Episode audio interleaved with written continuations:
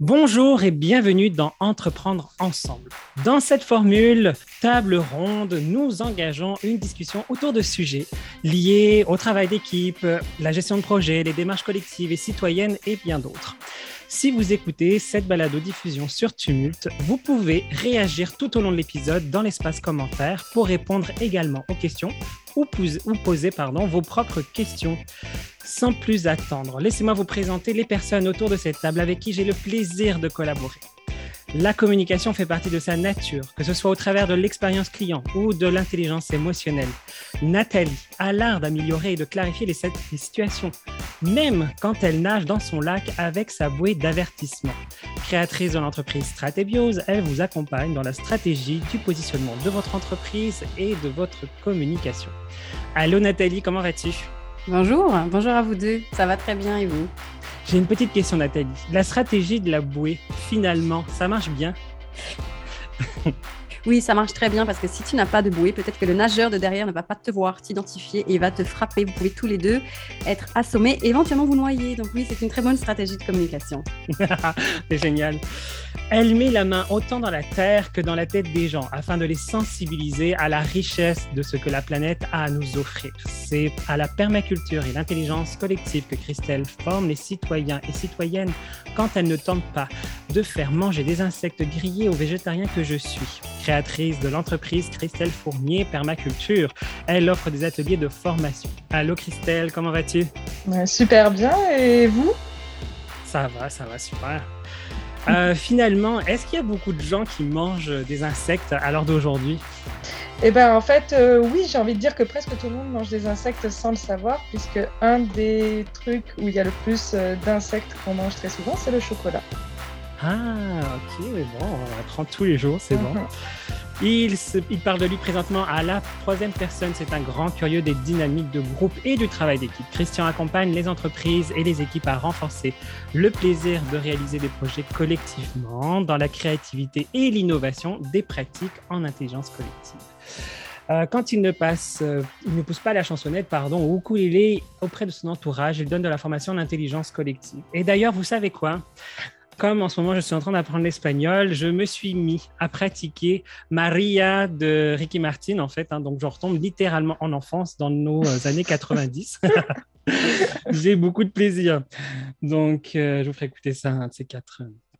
Alors aujourd'hui, on va parler de la difficulté d'être à la fois un participant et un facilitant ou une facilitante d'un groupe. Hein. Ces groupes dans lesquels finalement des fois on se retrouve dans une position qu'on ne souhaite pas nécessairement. Euh, vous, euh, Nathalie et Christelle, euh, est-ce que vous avez déjà vécu ce moment où il n'y a pas de lead dans l'animation dans un groupe et que bah, par la force des choses, vous vous y êtes mis ou au contraire, pas du tout? Dites-moi tout. Mais dites-nous tout même. Bah, moi, je veux bien répondre. En fait, euh, j'ai envie de dire que j'ai vécu deux situations, deux styles de situations euh, plusieurs fois. Euh, il y a celle où, en fait, personne n'est formé à l'autogestion, personne n'est formé à la mobilisation de l'intelligence collective, à la facilitation. Et donc, euh, c'était plutôt très malaisant. Puis, on se rend compte très facilement qu'il y a des dynamiques de pouvoir, euh, entre guillemets, classiques euh, qui, se mettent en place. Donc, souvent, la personne charismatique, gna, prend un peu le dessus, etc., etc. Donc, oui, ça m'est arrivé de d'un coup reprendre la structure fortement parce que je voyais que c'était glissant, je voyais qu'on mmh. n'allait pas du tout vers une... une comment dire, une façon de faire la réunion, ou en tout cas qui, qui allait. Mhm. Mm. Euh, ou sinon, des fois, il y a d'autres personnes qui l'ont pris en main et que c'était très correct. En tout cas, qu'on voit que d'un coup, il y a des, quelques personnes qui sont outillées, qui, qui, qui se positionnent. Puis ensuite, il y a euh, ce que j'appelle des groupes matures, ceux qui ont vraiment, vraiment, vraiment l'habitude, où là, eh ben, il n'y a pas de facilitateur ou de facilitatrice annoncé. Et en fait, ça se fait complètement en autogestion. Donc, euh, tout le monde y va, euh, chacun son tour, et c'est assez fluide. Mmh Mais là, forcément, on est sur des systèmes où il n'y a pas besoin d'être garant de posture, puisque tout le monde est plus ou moins garant des postures, et il y a toujours deux, trois personnes qui, quelque part, viennent un petit peu euh, récupérer et, et, et, continuer à dynamiser la rencontre. Il y a comme une structure implicite, en fait, un accord implicite sur la pratique qui se fait, les échanges. Oui, mm. mais je voulais dire vraiment qu'il existait en fait deux types. voilà. Et donc, quand c'est la le deuxième type, euh, oui, en effet, c'est implicite, mais personne ne savait en avance qui allait le faire. C'est vraiment plus par rapport aux énergies du moment, par mm. rapport, euh, voilà. Mm. Et quand les gens ont l'habitude de ce genre de structure, c'est vraiment, euh, moi, c'est cocon, ce genre de moment, parce que on sait que ça va y aller, ça va le faire. En fait, il y a la confiance que de toute façon, ça va exister de façon saine. Mm-hmm. Et toi, Nathalie? Oui, ça m'est arrivé aussi plusieurs fois. pareil, je dirais que il y a des groupes qui fonctionnent très bien. Euh, je ne saurais pas forcément reprendre les mêmes termes que toi, Christelle, mais où tu vois que c'est fluide et puis les gens communiquent facilement, se mmh. laissent chacun le tour de parole, s'écoutent, arrivent à synthétiser par eux-mêmes euh, les idées qui ressortent. Et puis, il y a des groupes où on pourrait penser que ça fonctionnerait de la même manière. On voit que ça déraille. Et ça m'est arrivé dans ce cas-là de prendre le lead et de... Bah, le lead, est-ce que c'est le terme? En tout cas, de m'arranger pour faciliter la, la conversation à différents niveaux, que ce soit pour redistribuer le tour de parole ou que ce soit pour synthétiser ou pour euh, même des fois euh, apaiser certaines tensions, faire reformuler. Mais euh, je te dirais que ça ne m'a pas arrivé très souvent, mais ça m'est arrivé, oui. Ça me fait penser que pour ma part, quand ça arrive, euh, prendre le lead d'animation ne me plaît pas toujours, même si je suis formée, parce que des fois, j'ai déjà le goût des fois de participer pleinement sans avoir imposé les questions. Et puis parce que des fois, effectivement, ça dépend aussi de la maturité des groupes. Je trouve que ce n'est pas nécessairement évident de faire adhérer à des façons de faire. Moi, je sais que j'aime bien aller maintenant vers euh, les pratiques qu'on utilise euh, nous aussi. Hein. donc, de la gestion par consentement, des choses comme ça, plutôt que euh, des, questionnements binaires, oui, non, euh, des choses comme ça. Et du coup, prendre le lead d'animation dans des groupes où je ne suis pas sûre que les gens vont adhérer finalement au mode de prise de décision que je vais proposer implicitement parce que c'est devient difficile quand tu es en pleine réunion de dire bon écoutez je pense qu'on n'a pas de mode de prise de décision. Euh, est-ce qu'on fait ça qu'il faut expliquer aux gens qu'est-ce que c'est comment ça se passe et tout? Ça devient long donc des fois tu l'imposes enfin en tout cas ça m'est arrivé de l'imposer un peu comme on imposerait bah, euh, le questionnement binaire hein, parce que bon mais après c'est parce que j'ai une préférence et que du coup je vais y aller avec mon préférences et si je sais pas si je je suis dans un cadre sécuritaire dans le, groupe, hein, est-ce que ça va être accueilli ou pas? Des fois, je préfère rester en recul et de ne pas prendre l'animation et de faire genre, bah, moi, je ne sais pas animer, effectivement. Ce qui n'est pas nécessairement le groupe, mais. Euh, c'est une posture euh, consciente, tu vois, que je prends en disant bon bah voilà, je ne prendrai pas le risque de me faire incendier si euh, et puis je trouve que c'est confrontant aussi. Ça veut dire que moi, en tant que professionnel de l'animation, je me retrouve dans une posture où je vais être confronté avec mes valeurs et celles du groupe. Et deux fois, de se confronter au fait que finalement, le groupe a je suis pas tout à fait dans les mêmes valeurs que le groupe et de savoir qu'est-ce que je vais savoir accepter là-dedans et pas, c'est aussi très confrontant, effectivement. Et du coup, ça m'amène une question, parce que si tu trouves justement, tu te retrouves dans cette situation-là où tu as un groupe euh, dans lequel tu n'as pas envie de prendre la place d'animateur, dans quelle mesure tu n'as pas envie de te désengager? Alors, c'est ça, effectivement. Euh, oui, oui, alors ça peut être un groupe dans lequel je vais avoir envie de me désengager ou alors je, je renifle. Tu vois, au début, je vais être dans une posture un peu, euh, un peu passive, euh, justement, pour observer bah, c'est quoi dans le groupe, qu'est-ce qu'on veut et tout ça. Puis, c'est pas rare qu'après, au bout de la deuxième, troisième rencontre, où j'ai décidé d'être là pour vrai, où je finisse par dire bah, écoutez, j'ai quelque chose à vous proposer, je vois qu'il y a un problème à ce niveau-là, euh, est-ce que vous seriez d'accord ce qu'on en discute? Et là, je commence à proposer mon, mon idée. Mais effectivement, du coup, je vais prendre une posture d'observateur. Mais effectivement, ça peut jouer sur mon engagement. Mais, euh, mais étant donné que c'est ça, que je sais que avec maintenant, avec l'habitude, si j'observe et que je sens qu'il y a vraiment une envie du groupe, bah, peut-être qu'après, si je me sens en sécurité, je vais pouvoir proposer. Moi, ça me fait penser que, et je, vous écoute puis j'essaye de réfléchir, en fait, je me rends compte que moi, je n'ai pas forcément énormément le choix, entre guillemets, des fois, de choisir le groupe. Pourquoi? Bah Parce que j'ai quand même un lien avec l'environnement, donc des fois, je me retrouve dans des groupes avec des structures, des municipalités, des, des, chercheurs, etc., etc. Donc, moi, en fait, qu'est-ce qui me fait tenir? C'est avant tout l'objectif et la mission. Puis on est dans des moments clés où quand on arrive à pouvoir jouer, entre guillemets, avec de tels acteurs, surtout en permaculture, que la permaculture soit acceptée, euh, il y a une partie de moi qui n'a pas envie d'abandonner. Je ne dis pas que je reste tout le temps. Des fois, je m'en vais.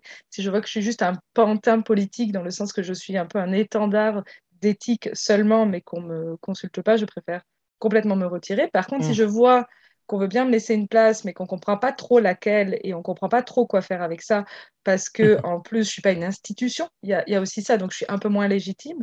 Euh, je me rends compte que moi, j'y vais souvent avec des... Euh, ah, au fait, euh, j'aimerais vraiment prendre soin de tout le monde et entendre tout le monde parler. Et donc là, je vais carrément nommer chaque personne. Comment tu te sens avec ce qui est entendu? Mmh. Non, non, mais ça, c'est pas des émotions. Comment tu te sens avec ce qui est entendu? Et donc, en fait, d'imposer de, complètement ce truc-là, euh, vraiment bizarre, je vois que ça dérange certaines personnes, mais je vois aussi que ça redynamise et qu'on entend des choses qu'on n'aurait jamais entendues. Mmh.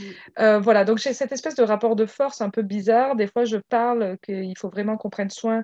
Euh, de certains points de vigilance. Donc, je vais aussi amener un vocabulaire qu'ils n'ont pas l'habitude et je fais aussi exprès.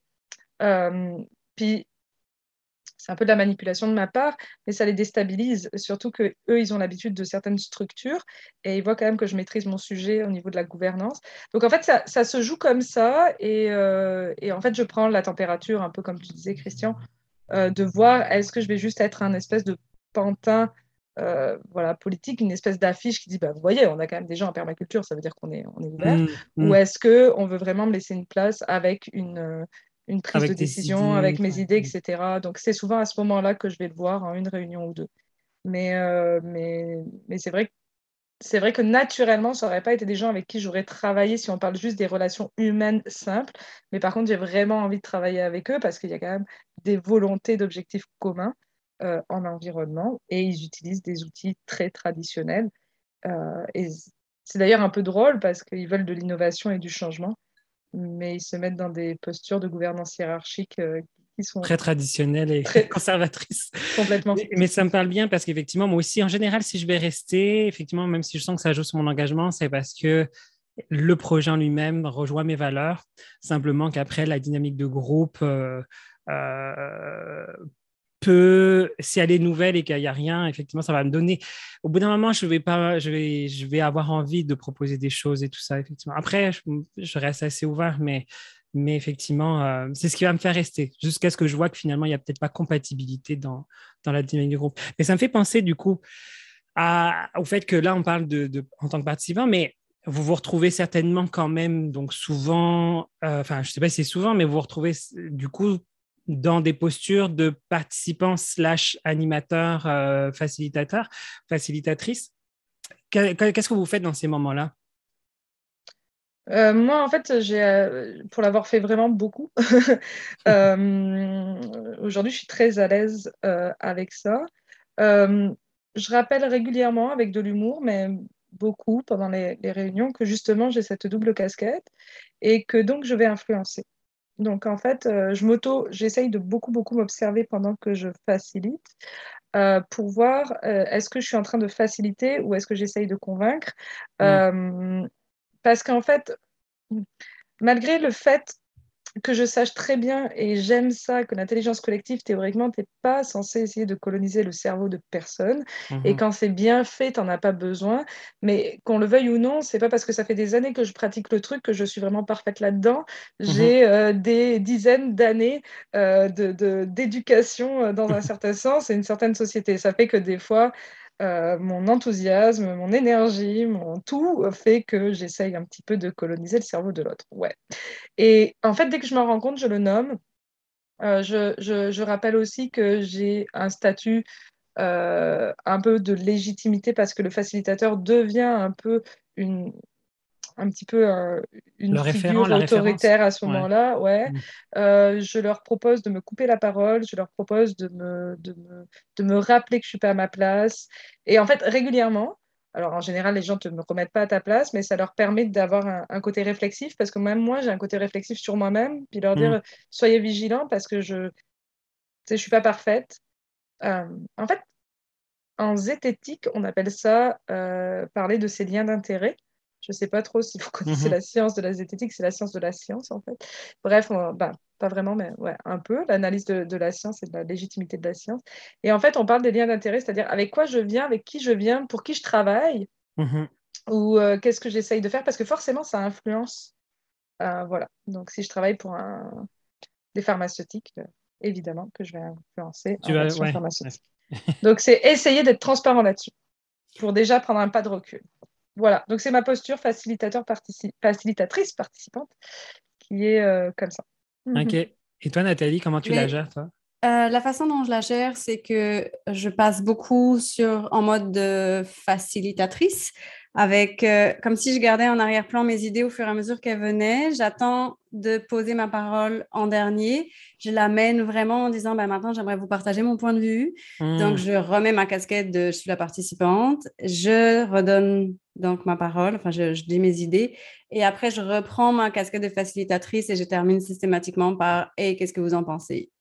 Donc, c'est mmh. assez euh, chacun son tour et je suis assez brève sur le côté participant. De toute façon, j'arrive en général à synthétiser tout ce que les autres disent et en général, je donne mon point de vue de manière assez courte et assez synthétique.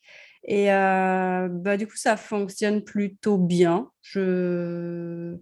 À part, il y a des fois, et j'en parlais avant la rencontre, il y a quand même eu des fois où euh, je me suis sortie. Je me suis sortie du rôle d'animatrice parce que je considérais que j'avais le, le, comment on dit ça, en bon français. Je me sens trouvée dans une situation ambiguë parce que j'avais vraiment envie de convaincre les gens et je trouvais que en étant à la place d'animatrice, c'était pas possible. C'est pas que j'avais envie de les convaincre, c'est que j'étais vraiment pour des je raisons. défendre ton point. Oui, hmm. parce que j'étais l'experte sur un sujet et que j'étais face à des gens qui l'étaient pas et que mon point de vue d'experte n'était pas entendu. Et en étant animatrice, je trouvais que ça me retirait de la crédibilité parce que je pouvais pas être aussi ferme sur mes positions parce que hmm. j'avais quand même la casquette de facilitatrice et que je devais avoir cette douceur, cette humilité, cette, euh, cet accueil de chacun, euh, mmh. cette empathie, euh, cette, cette syntonie aussi, cette capacité de, de, sentir ce que, les ce que les autres disent, alors qu'à un moment, ben non, mon point de vue, c'est ça, et puis si vous faites autrement, on va droit dans le mur. Ouais. Donc, c'est ça. Dans ce cas-là, ça, m'est arrivé rarement, mais vraiment me dégager de, de, la responsabilité ou sinon être vraiment très enveloppante pour, pour le groupe. Mmh. C'est vraiment intéressant. Je, moi, je m'en vois un peu dans les deux, justement. Euh, effectivement, je pense que ce que vous amenez, euh, que je trouve vraiment pertinent, c'est dans ces moments-là, quand on se retrouve dans une posture un peu euh, un peu délicate et qui n'est pas officialisée par l'ensemble du groupe, finalement, c'est peut-être essayer de mettre autant de clarté que possible que de dire, bah voilà, ça c'est ma posture d'animation, puis ça c'est ma posture de participant, et d'essayer de, puis d'essayer de faire pour le mieux, parce que ce qui n'est pas évident aussi, c'est quand tu es dans l'animation, puis que les gens ne sont pas d'accord avec ta formule d'animation, alors que personne s'était entendu sur le type d'animation qu'on cherchait, tu viens pas aider le groupe nécessairement sur le coup. Donc, euh, peut-être qu'effectivement, ça serait le temps de prendre le temps de savoir comment on veut fonctionner ensemble. Euh, même si je sais que beaucoup de gens, ils n'aiment pas ça, parce qu'on est comme, ouais, mais on veut pas de structure et tout ça. Mais ouais, mais c'est pas, pas de la structure pour euh, être coincé, c'est de la structure pour justement se libérer de situations complexes comme ça qui fait que si tu dis, ah bah non, moi, je n'ai pas envie de faire ce genre de prise de décision, bah, qu'est-ce que je vais faire? Moi, je vais me démotiver. Je vais être comme, bah là, il n'y a personne qui propose rien. Je propose un truc, on me dit non, bah, ok, bah, faisons traditionnel alors ou, faisons rien, puis on n'avancera pas. puis, si je peux me permettre, il ne faut pas oublier que euh, justement dans les communautés intentionnelles ou dans les éco-villages, etc., enfin, j'ai contribué dans ce genre de projet, puis euh, on se rend compte euh, que quand on ne structure pas, en fait, tous les biais sociétaux reviennent. Donc les questions de genre reviennent, les questions de, de, de, de, qui est légitime en fonction des études revient. Donc en fait, au nom d'une simplicité, on est éventuellement en train de travailler contre son propre projet. Ça va vraiment mhm. dépendre de quoi on parle, mais quand on parle de communauté institutionnelle ou d'éco-village, en tout cas, les gens euh, souhaitent sortir et pour perdre la proposition de, de transition socio-écologique. Et ben, le social, c'est aussi changer sa façon de faire. Mais tu vois, pour ça, moi, j'ai une façon de faire depuis longtemps, c'est que quand je sais que j'ai pas la légitimité, je le nomme. Et le fait de le nommer, de dire mmh. bon bah je sais que par exemple je suis pas dans ce champ-là, mais à titre de telle ou telle posture, voilà quel est mon point de vue, je voulais vous le partager et j'aimerais votre avis. Euh, ça me permet de me de me libérer et ça permet en fait que ce soit pas dans le non-dit.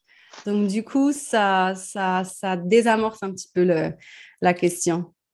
J'adore ce que tu apportes parce que j'étais en train d'y penser. Je me suis dit, je ne vais pas l'amener, mais finalement, euh, ça me donne le goût. Parce que pour avoir été aussi dans des regroupements professionnels où tu as des gens qui ont des entreprises, des grosses entreprises qui gèrent des, des, des, millions et des millions, euh, tandis que moi, bah, c'est plutôt quelques milliers euh, par année, tu te sens moins légitime, effectivement moi, ce que j'ai envie de dire quand même là-dedans, pour avoir déjà fait partie de ce genre de groupe où tu finis par nommer quelque chose, mais en plus, quand tu nommes quelque chose, des fois, ça peut être un peu je vais le dire très méchant, très mochement, mais tu apportes le caca du truc, tu es comme, ouais, mais il me semble qu'il y a un problème là. Et du coup, si tu te sens pas légitime et que le groupe n'accompagne pas ça, en, par exemple en remerciant ou, en, reconnaissant ce que la personne vient de dire, ça va peut-être aussi renforcer le sentiment d'illégitimité. En tout cas, moi, c'est ce que j'ai déjà vécu, de renforcer mon sentiment d'illégitimité et puis de me dire, moi, finalement, j'ai peut-être pas ma place dans le groupe parce qu'il n'y a personne qui dit rien. Et là, tu te dis, attends, j'ai peut-être dit une connerie, j'ai peut-être dit quelque chose qu'il ne fallait pas. Et je pense que j'inviterais quand même dans ces cas-là, comme dans ce que tu fais, euh, Nathalie, on, quand on nomme quelque chose sans, être expert de, ça, mais qu'on se dit, tiens, il y a peut-être un signal faible, il y a peut-être quelque chose à ce niveau-là. Peut-être aussi d'inviter le groupe à, essayer de trouver un moyen de l'accueillir pour euh, faire en sorte que la personne ne se sente pas non compétente, en fait, et qu'elle reste dans le groupe, finalement. Oui, mais je ne sais pas si euh, c'est ça que tu voulais dire, mais je pense qu'il y a une façon aussi, le fait de systématiquement demander aux autres et vous en pensez quoi et vous vous sentez mmh comment avec cette proposition, ça fait que si les personnes sont un peu sur la retenue en se disant «Ah, quelle idée farfelue, le fait qu'on leur demande avec bienveillance ce qu'ils en pensent, ça leur permet de les accueillir, ça leur permet d'accueillir le fait qu'ils sont peut-être pas super confortables avec ça et ça leur permet de dire pourquoi et je trouve que ça désamorce énormément les, euh, les, euh, les tensions. Effectivement. Mhm. Un petit mot de la fin, qui c'est qui a envie de quelque chose de brûlant à, inviter, à dire, à faire? Déjà la fin. Ouais. Mhm. Euh, c'est ça, moi, mon mot. Ben, moi, je dirais qu'il faut essayer d'être le plus transparent possible et le plus euh, clair déjà avec soi pour nommer la clarté aux autres. évidemment, on n'est pas parfait, donc c'est pas ça, mais je me rends compte que souvent, de, de, de, juste pouvoir ça, la dire, moi, là, j'ai la sensation que c'est ça qui est en train de se passer, puis que moi, je suis en train de faire ça. Je trouve ça. Voilà, ça nourrit et ça peut apporter. Donc, essayer d'être transparent, sincèrement transparent. Hmm. Euh, c'est pas tout le temps évident, mais sérieusement, je l'ai jamais mal vécu. Donc, j'ai l'impression que ça se passe bien. moi, ce que je dirais, c'est vraiment euh, appliquer les règles de la communication bienveillante. Euh, mm. Vraiment être à l'écoute de ce qu'on ressent, être à l'écoute de ce qu'on pense, de, des besoins qu'on a besoin de combler au travers de cette discussion pour faire avancer les choses et être aussi à l'écoute des émotions des autres, les aider à le verbaliser, et à exprimer ce dont ils ont besoin eux aussi. Et je pense que c'est vraiment ça, en fait, euh, une, grande et profonde empathie envers soi, si on peut dire, et envers les autres. Ce serait vraiment pour moi le, point le plus important. Alors, vous me nourrissez l'esprit, du coup, j'ai envie juste de compléter avec le fait bah, de continuer ça, ce conseil-là, avec le fait de reconnaître que finalement tout ce qui est proposé, qui est mis sur la table, est là a priori, a priori pour servir le groupe et qu'au moins de le reconnaître comme quelque chose comme ça, euh, ça peut dénouer des tensions qui pourraient paraître assez complexes effectivement. Donc, euh, euh, ben, super, on vous laisse aller dans vos groupes, vous amuser à animer. Et puis, si vous êtes sur Tumult pour écouter cet épisode, eh ben, je, vous invite, à mettre en commentaire ce que vous avez pensé de cet épisode, ce que vous auriez aimé savoir aussi, ou le prochain sujet que vous aimeriez que l'on aborde. Euh, sinon, sur vos les autres systèmes de balado-diffusion, vous pouvez mettre quelques étoiles pour signifier euh, le plaisir de nous avoir écoutés.